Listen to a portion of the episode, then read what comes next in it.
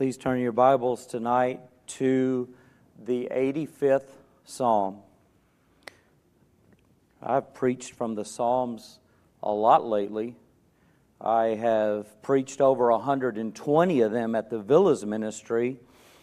And um, to go back here tonight to the 85th, I, I obviously brought a message on it at the Villas one time. It might have been before before we departed over there for a couple of years due to illness and virus. Uh, but I didn't look back at the message. Uh, I know it's not going to contradict anything we share tonight, but I can't tell you how I arranged that one. This one's completely different, and, and I had a plan of just trying to pick up. Oh, I guess I picked up in about 137 and, and wanted to go through the end of the the book. And so I would be in 141 tonight, but we have dropped back to 85 for just a few reasons this evening. Number one, uh, I'm in the Psalms because they're very encouraging for the people of God. Uh, number two, the 141st Psalm has similarities to the 140th. So I thought I'd give you a space of another week before going into that one. And number three, I believe it might be safe to say that we are being revived in the church. And uh, God was blessing before, but He's blessing in such an amazing way now that I believe there are changes not only obviously happening in lives being saved, but things going on in the lives of the saved and, and we're thankful for everything the Lord is doing. And, and so when you think of the 85th Psalm, you might think of the beginning of verse 6 there being a, a, landmark, if you will, a foundation for this psalm. Wilt thou not revive us? We, I, I think of this psalm as the psalm of, of revival.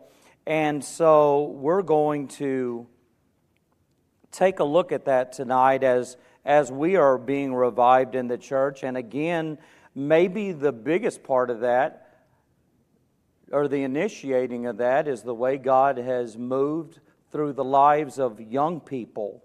And He has saved young people. But, but not only that, the saved young people are really at work in their friends' lives and the lives of others in the church and to baptize the number that we did this morning. What a what a great joy that was. I, I can't stop thinking about this. I, I just can't get over it. I, I can't stop thinking about Thursday night, the 27th, from, from 9 p.m. into Friday morning, about 2 a.m. Um, it's exciting, uh, but and, and as it's wonderful to to keep looking back at that. We don't want to just do that. We want to keep it up. We want to keep living in and having moments like we had at camp. God can do it again over and over. To have God at work in our lives, that's what we desire. That's, that's one way I want to to convey what this word revive means to have God at work in our lives. How does the song go? Revive us again, fill each heart with thy love. May each soul be rekindled with fire from above. We need that. And we find in this psalm tonight a desire from Israel to be revived. After what may have been, according to the timeline, it may have probably been a 70 year captivity that took place uh, concerning the Babylonians. Three times there's an emphasis in this psalm on their land as though Israel is coming back into their land. In verses 3 through 5, we would read of the anger of God, God's anger with Israel's straying from Him and their idolatry in their lives. They had not obeyed the Lord, they had slipped, they had fallen, but we understand here that they desired, well, a, new start. I, I don't like that phrase best, but that's kind of what's going on. Someone said that the Christian life is full of new starts, and, and I understand what is meant by that in a way. I can relate to that in a lot of ways. You know, some people like to announce that they are rededicating their life to Jesus Christ. And we can't say there's not some good in what they mean by that, but the most important thing about being revived is turning to the Lord, turning away from disobedience, giving Him praise with a grateful heart, requesting an empowering work in our lives by the life of God dwelling inside us, and walking in it confidently and walking in it assuredly. Let's break down this psalm. You're right, Seth. I kind of break it down in three three points sometimes, like you were saying the other night. But we're going to look at returning thanks, requesting a reviving, and receiving reassurance. And all of this has to do with revival that was going on in the hearts of the people of Israel. So let's look at verses 1 through 3 at returning thanks. It says, Lord, thou hast been favorable unto thy land. Thou hast brought back the captivity of Jacob. Thou hast forgiven the iniquity of thy people. Thou hast covered all their sin, Selah. Thou hast taken away all thy wrath. Thou hast turned thyself from the fierceness of thine anger. Again, given the probable time frame here for Israel, you know, the, the Babylonians had invaded their land, caused ruin to the city and to the temple. Israel was taken captive. Israel was warned over and over by the prophets not to break God's covenants. There, there, there were unconditional covenants and there were conditional covenants, and they were warned not to break God's covenant, but they wouldn't listen.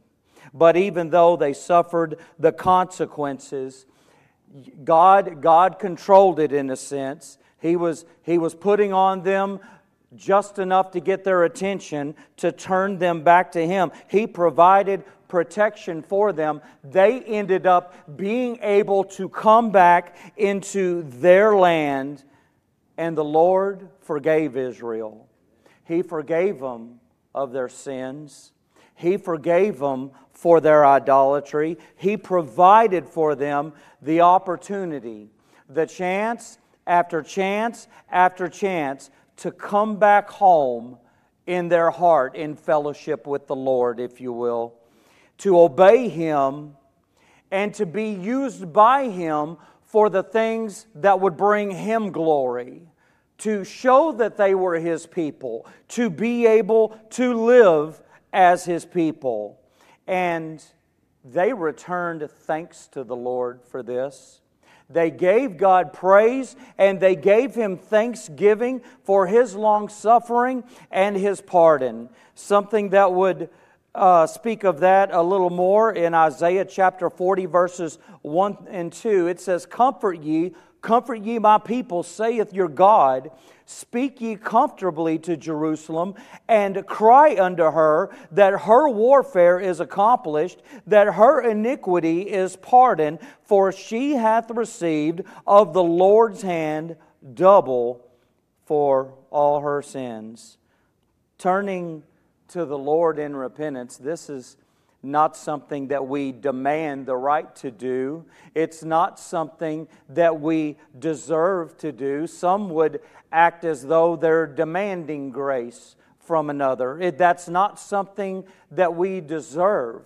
it is something we're grateful for from the Lord. He has grace for us. He gives us what we don't deserve. He has mercy for His people. He doesn't give us what we do deserve. He has love for His people. And Israel was grateful for this. They were grateful for the pardon. They were grateful for the forgiveness. Because when we turn back to Him, He turns to us. When we turn to the Lord, you know what He does? When we turn to Him from the things that we've been involved in, you know what He does? He forgives us and He restores us. He puts us in the place to be able to live for Him and to serve, for, serve Him. We not only see a returning with thanks tonight, though, with Israel, but here's a request of reviving in their lives. Look at verses 4 through 7. Turn us, O God of our salvation, and cause thine anger toward us to cease. Wilt thou be angry with us forever? Wilt thou draw out thine anger to all generations? Wilt thou not revive us again, that thy people may rejoice in thee? Show us thy mercy, O Lord, and grant us thy salvation.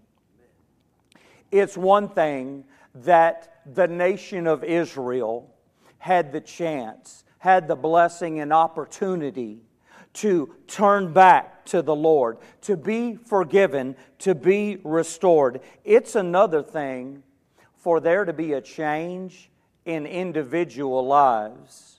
Just because this was an event with the nation doesn't mean every individual had truly experienced repentance in their heart and turning back to the Lord. Verses 1 through 3 gave us a, a song of praise, a song of thanksgiving, possibly by a choir it started. We don't have. Uh, we don't have something specific, but a general praise for what God had done for Israel. Now the song looks to get more specific. In, in verses 4 through 7, look at it there, and, and, and you'll see that it looks like a prayer from the hearts of the people. A prayer from Israel, as this is Israel saying this. This is Israel singing this. No, notice how many times you find the word us in verses 4 through 7. You're going to find it six times there. And these words wouldn't be expected to be from the song leader uh, of the choir, if you will. These words were given as the prayers of the people. And the prayer of Israel is turn us. They had gone to the world. They had experienced these other dead gods in idolatry, and they had ventured away. And it all comes around to them now saying and praying, Turn us. You know, they, they turned back to the Lord. Many turn away. Many run away as though geography will help.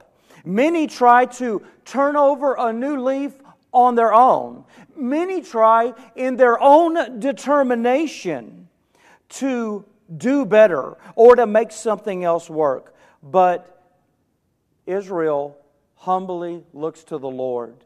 They turn to Him to be turned by Him. They're looking for His power to restore Him. That the chastening would end and they could start fresh again. That is their desire. And, and, and even have the consequences Please, Lord, not fall on our family, not fall on our kids, not fall on our grandkids. That's what you find at the end of verse 5 when it says, Wilt thou draw out thine anger to all generations, that it would that, that our sins would pass on to, to, our, to our grandkids and to our greats. And then in the beginning of verse 6, the request for reviving, Wilt thou not revive us again. What a great word. What a great thing for you and I to have on our hearts. You know, the prayer of many Christians is that they would never lose desire, to, to not take it for granted or, or assume that that's us being so excited about the Lord, but what the Lord does within us that makes us excited about Him. Their prayer is turn us. They humbly turn to the Lord. They ask, they ask, Wilt thou not revive us again, that thy, that thy people may rejoice in thee? I love to rejoice in the Lord. We shouldn't take it for granted when we're able to rejoice in the Lord. It's because He has made us a new creature and He lives inside us that we're able to rejoice in the Lord. We find that we rejoice in the Lord when our lives are in His will. It is good to live in the will of God. It is good to obey God and to be able to rejoice. Israel had been there before, Israel had gone out in astray. And they wanted what the Lord had for them now. They wanted to be revived again. Many have changed this word revive in this day and time to think of many Christians today think of the word revive and immediately connect that with a scheduled by man revival meeting that we might have and, and bring in preachers and have a week or two of revival. And I'm not saying that good things can't happen if we did something like that. I'm not, I'm not saying anything wrong about those meetings, but, but for man to schedule a meeting, that doesn't mean that we are going to be revived. Revived, the word revived does not mean a special evangelistic gathering for lost souls to be saved. That sounds good, and, and you can gather, and lost souls can be saved, or the people of God might be lifted up. But revive has to do with the life of God inside the life of a believer and living through us. There is a desperate request that Israel is giving here to have the life of God at work within their lives. A reviving in our lives, it cannot be manufactured by man. It can't be by you and I getting as busy as we can, trying to do as many things as we can for that to happen. It can't come by any natural means. It can't happen by a meeting. It is only the work of the Holy Spirit of God in our lives that we might be revived. A very familiar verse from Zechariah 4 6 Not by might, nor by power, but by my Spirit, saith the Lord of hosts. The power of the Holy Spirit is beyond any natural means, any natural fortitude or determination that anyone can have our service to the Lord, our life lived for the Lord, has to be spirit empowered for that to happen. And that is what they are desiring by the request that they might be revived. In Haggai chapter 2, verses 6 through 9, might, might speak of the level of the power and help us understand the power of the Spirit of the Lord reviving you and I. Let, let me start in verse 5. According to the word that I covenanted with you when ye came out of Egypt, so my Spirit remaineth among you, fear ye not. For thus saith the Lord of hosts, Yet once, it is a little while, and I will shake the heavens and the earth and the sea and the dry land. And I will shake all nations, and the desire of all nations shall come. And I will fill this house with glory, saith the Lord of hosts. The silver is mine and the gold is mine, saith the Lord of hosts. The glory of this latter house shall be greater than of the former, saith the Lord of hosts. And in this place will I give peace, saith the Lord of hosts. The Lord gives us everything we have and everything we need in our lives as His children. And so we see the power of the Holy Spirit, the power of God in those words, the requests for reviving by Israel. It was according, it was with an aim to this power of God that He would revive them. Any other avenue, any other attempt to, to strengthen, to make greater our Christian lives, it is going to it is going to end and and fall up short it is not revive it is not, i'm trying to keep from saying the word revival because i would love to separate revive from revival in, in the way people mean it today. But it's not our lives being revived if it's not empowered by the Holy Spirit of God. When the Holy Spirit does a restoring work in a child of God, there, there is no mistake about it. When God the Holy Spirit is working through our lives, it is no accident, it is no question as to what is happening in our lives. And that takes us to our next point on receiving reassurance. Verse 8 I will hear what God the Lord will speak, for he will speak peace unto his people and to his saints. But let them not turn again to folly. Surely his salvation is nigh them that fear him, that glory may dwell in our land. Mercy and truth are met together. Righteousness and peace have kissed each other. Truth shall spring out of the earth, and righteousness shall look down from heaven. Yea, the Lord shall give that which is good, and our land shall yield her increase. Righteousness shall go before him and shall set us in the way of his steps. How sweet. I, I can't think of any better condition for our lives to be in than to be revived by the Lord and to be reassured of a work that God is doing. It, that started out, I will hear what the Lord will speak. Oh, how important it is to be silent at times and to listen to the Word of God, to listen to God speak to us through His, through his Word.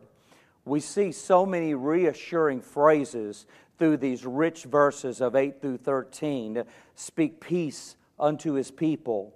Salvation is nigh them. Glory may dwell in our land.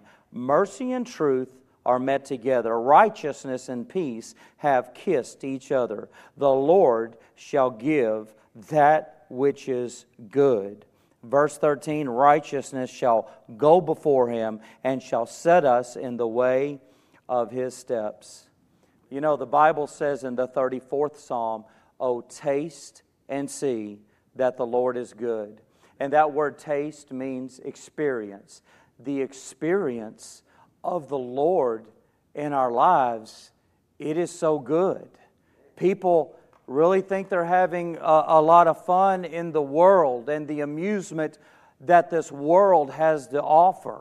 But there's no experience like the experience of the Lord God in our lives. It is good to be in the will of God. It is great to be there. And it is miserable to be anywhere else. There is the experience of peace in the will of God. Again, when Israel had gone astray, when they were astray, the Lord says to them in Jeremiah 29 11, For I know the thoughts that I think toward you, saith the Lord, thoughts of peace and not of evil, to give you an expected end. So while Israel was astray, the Lord says, I have the very best for your life.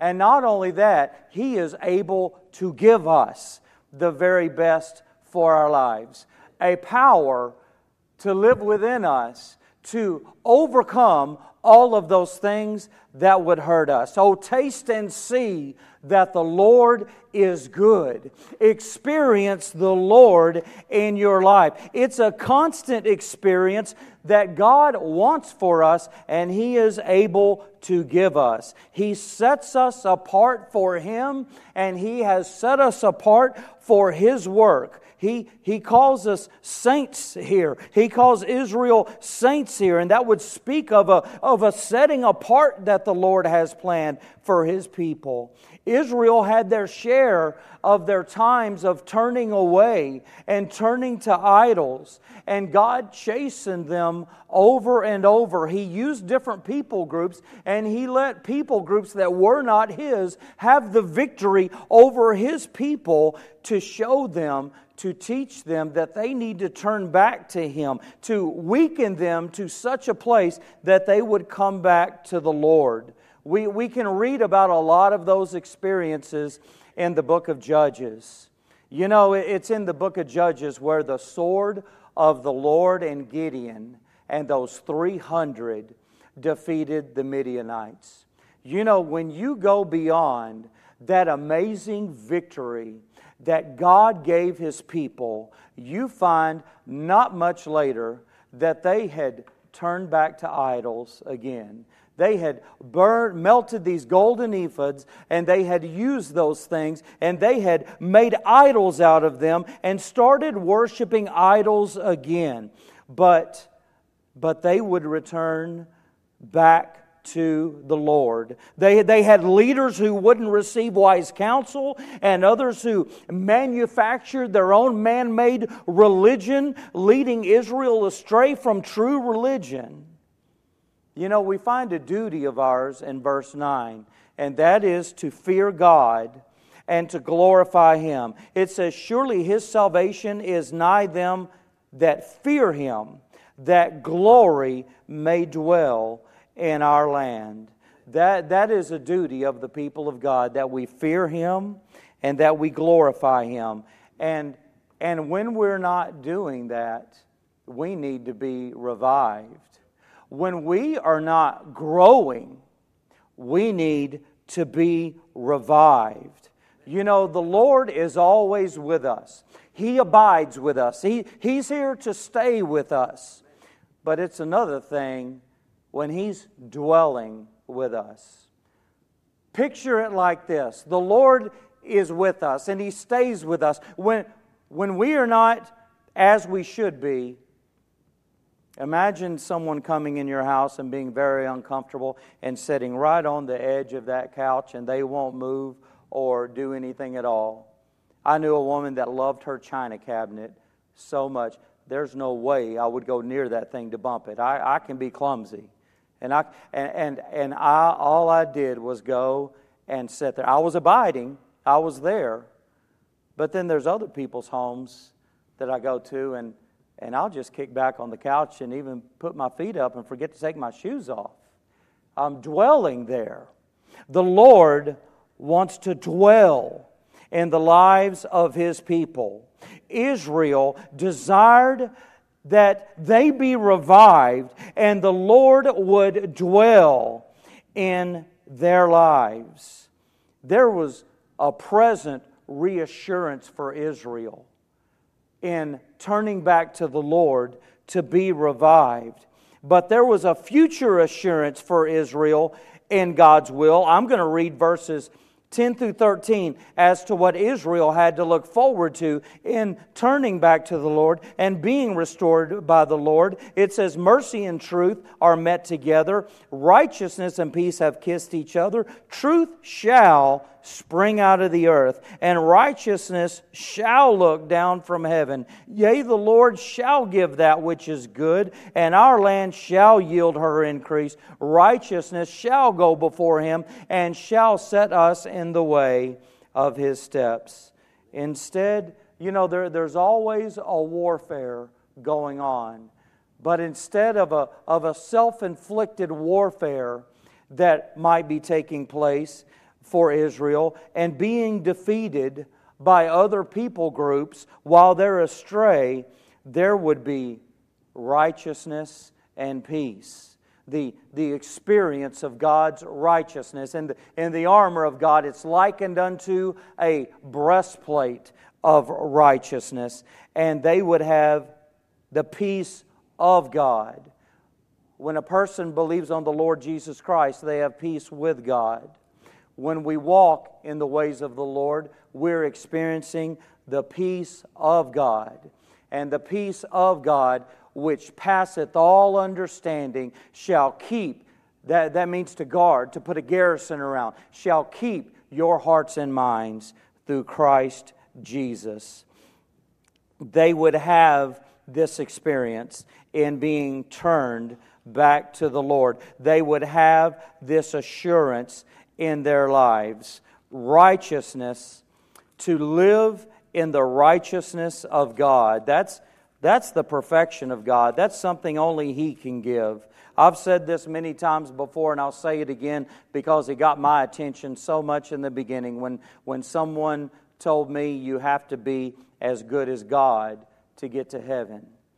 And that is true in a sense because He gives us His righteousness when we are saved. He gives us the, the perfect standard we need to be able to get to heaven. Romans chapter 3 verse 21 says, "But now the righteousness of God without the law is manifested, being witnessed by the law and the prophets, even the righteousness of God, which is by faith of Jesus Christ unto all and upon all them that believe, for there is no difference, for all have sinned and come short of the glory of God, being justified freely by his grace through redemption that is in Christ Jesus, whom God hath set forth to be a propitiation through faith in his blood to declare his righteousness for the remission of sins that are past through the forbearance of God, to declare, I say, at this time, his righteousness, that he might be just and the justifier of him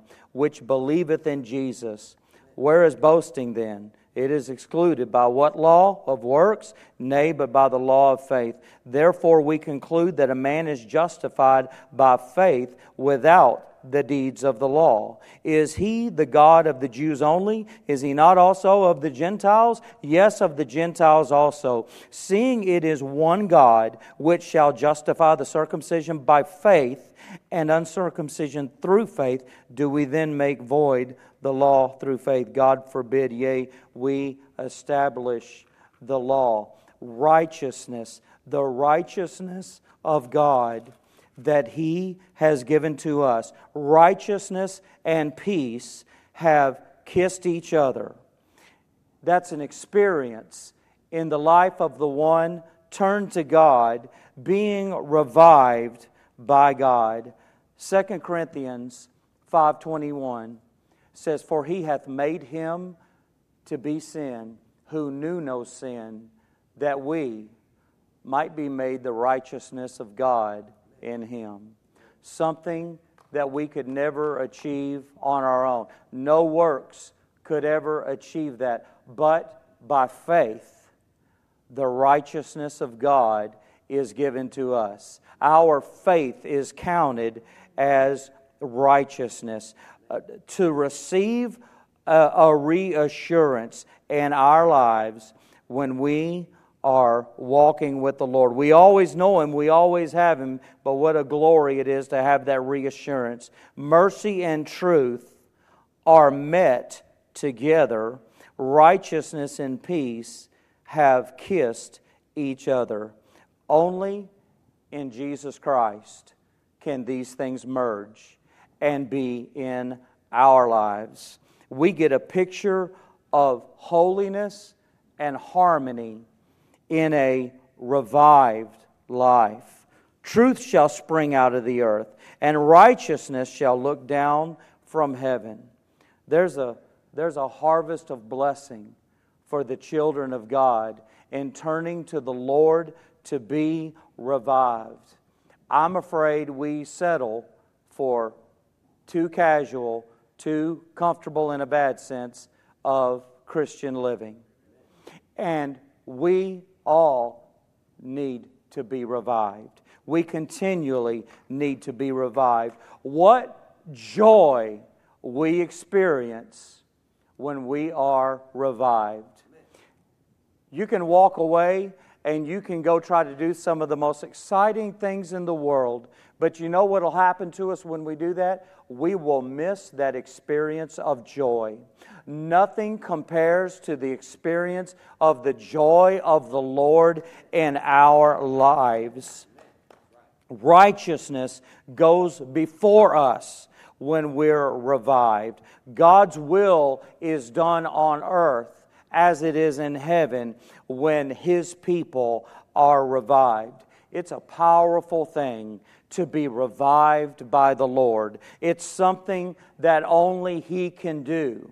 When He does it in our lives, we can absolutely claim no credit for it. When it's the touch of heaven that revives us, all we have to do is desire it. All we have to do is say, Turn us, Lord. And He gives revival to His people. A scheduled meeting will not start this in our lives. It can't be started by man, but I'll say this it can be started by one child of God.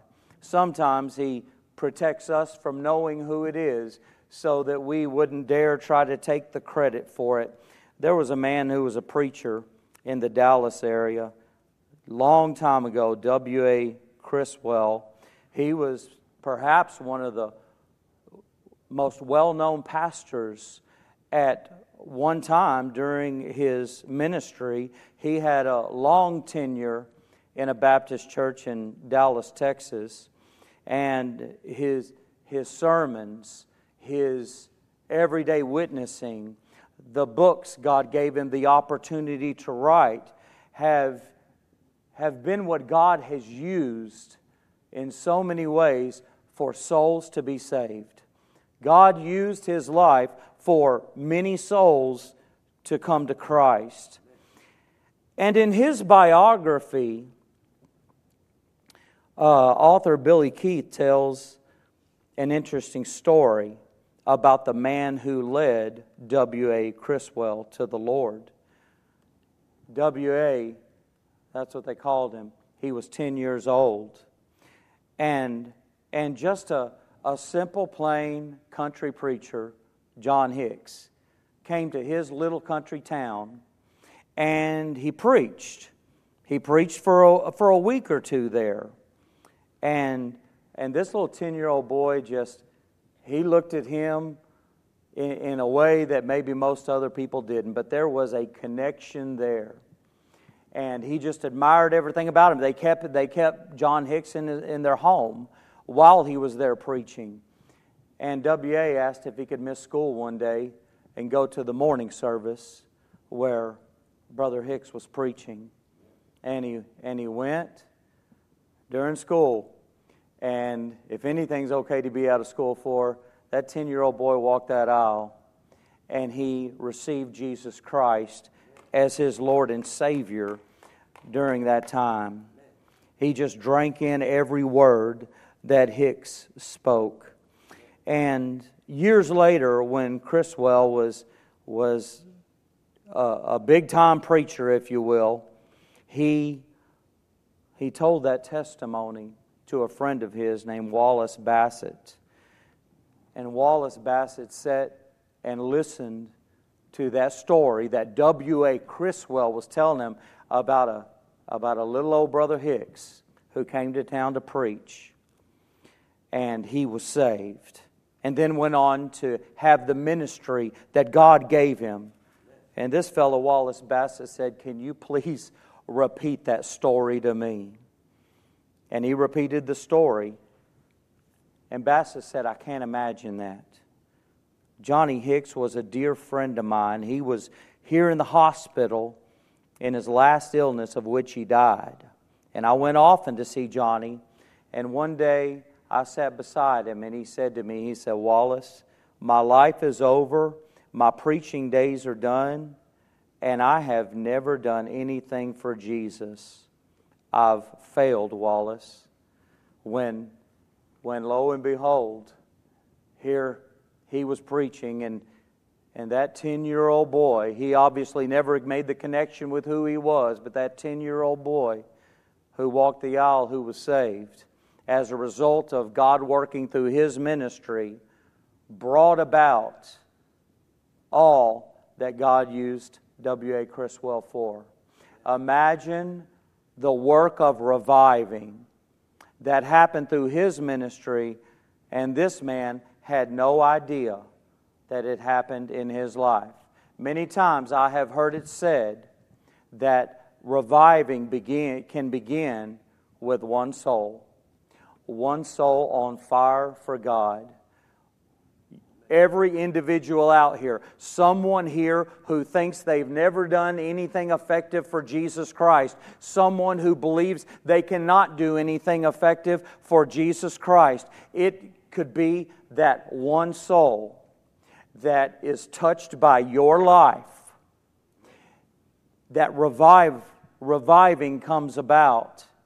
And, and God does a work in it all throughout this world how important is our sensitivity to that desire? How important is that question, Wilt thou revive us again? God's doing a work like that right now. And, and, and if anyone's not on board, please jump on board with it. Turn, turn us, O Lord. It's that simple because it's what God wants to do in the lives of His children. He wants the very best for all of our lives. You may be in a very difficult situation right now. I don't know what it may be in your life. But as Brother George said, go we need to go to the Lord first with it. He has the answer he has the plan. Let me tell you tonight that God is very busy in a great way at work in our lives in the midst of our difficulties. Hold on. Don't give up. Don't throw in the towel because God, He is always working for our good. And there is nothing that is greater than God to overcome the good that He wants to do in our lives. Let us just simply keep looking to Him. Keep trusting Him. He has saved your soul. How shall He not with Him also freely give us all things. Look at Romans 8:32 and claim that and count that. Claim the promises of God in your life tonight. Maybe someone hasn't received the promise that, that God will save us if we call upon Him to save us from our sins. Is there another one here tonight who does not know the saving grace of the Lord Jesus Christ? I heard a testimony today Another one. I've repeated someone else's before. Here's another one. Someone got so exhausted with trying to tell themselves in prayer to God that they're saved. And they found out that they weren't. It's something He freely gives as a gift to anyone who will call upon Him as a sinner that Jesus Christ, Lord and Savior, died for your sins Go ahead and go ahead and say he died for my sins because it's very personal. And he was buried and he arose. Jesus Christ resurrected and he defeated our death, our hell, and our grave. And anyone who calls upon the name of the Lord, he will save them. Whosoever shall call upon the name of the Lord shall be saved. We're going to go to the Lord in a word of prayer now. And obey the Lord from your heart, the restlessness in your heart, whatever it may be, the burden that we need to give to Him. I appreciate the honesty of testimony of, of going to advice first from people. Been there, done that, but will you give it to the Lord tonight? Let us bow. Father, we come before you tonight, and Lord, we thank you for forgiveness when we confess our sins to you and are, are broken over those things and agree with you, Lord. And, and, and it sure takes that temporary pleasure out of those things and, and turns us from it. And, and we're cleansed, and you hear our prayer, Lord. And Lord, we thank you for a reviving in our lives. We pray that another might be revived tonight who may be out of fellowship with you. Maybe there's one who has a burden for another. And Lord, may God's people be praying for those who need, who need to be revived in their lives. Lord, maybe there's one here tonight that in the midst of your mighty saving among so many souls, their soul hasn't been saved. Lord, we pray that they would come to know you tonight as their very own personal Lord and Savior. Father God, with all your people praying, with your people gathered, Lord, do, do a work in us this evening. As a result of your word, have your way with our hearts right now, for we pray these things in Jesus' name. Amen.